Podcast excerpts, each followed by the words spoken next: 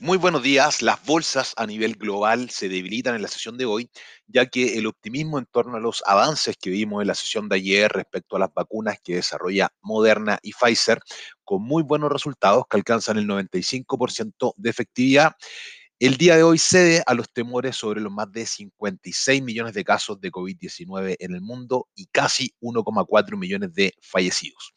Debido a esto, vemos caídas en los índices a nivel global. Eh, si vemos, por ejemplo, el S&P de Estados Unidos cae un 0,30%, el Dow Jones, el sector industrial, cae un 0,40%, al igual que el DAX de Alemania.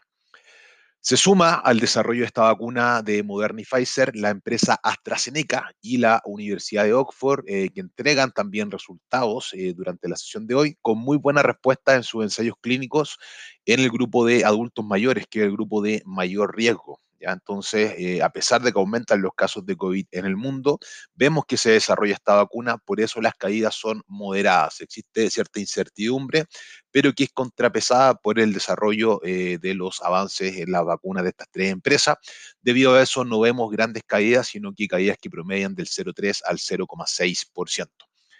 A pesar de los avances que vemos en la vacuna, la Organización Mundial de Salud eh, advirtió que no llegarán en el corto plazo para hacer eh, frente a la segunda ola de contagios que afecta Europa y Estados Unidos. Esta semana, países como el Reino Unido, Italia y España informaron un nuevo récord diario de fallecidos a causa del COVID-19. Se espera que la vacuna esté disponible a finales de este año o principios del 2021. El petróleo se acopla a la debilidad de las bolsas y cae cerca de un 1%, tanto el Brent como el WTI.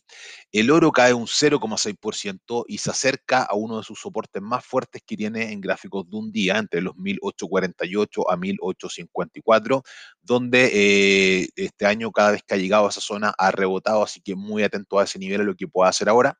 Y por último, el Bitcoin cae un 0,2%, cotizando en los 17.600 dólares, pero aún sigue con la proyección alcista para ir a buscar esos máximos históricos marcados en el 2017.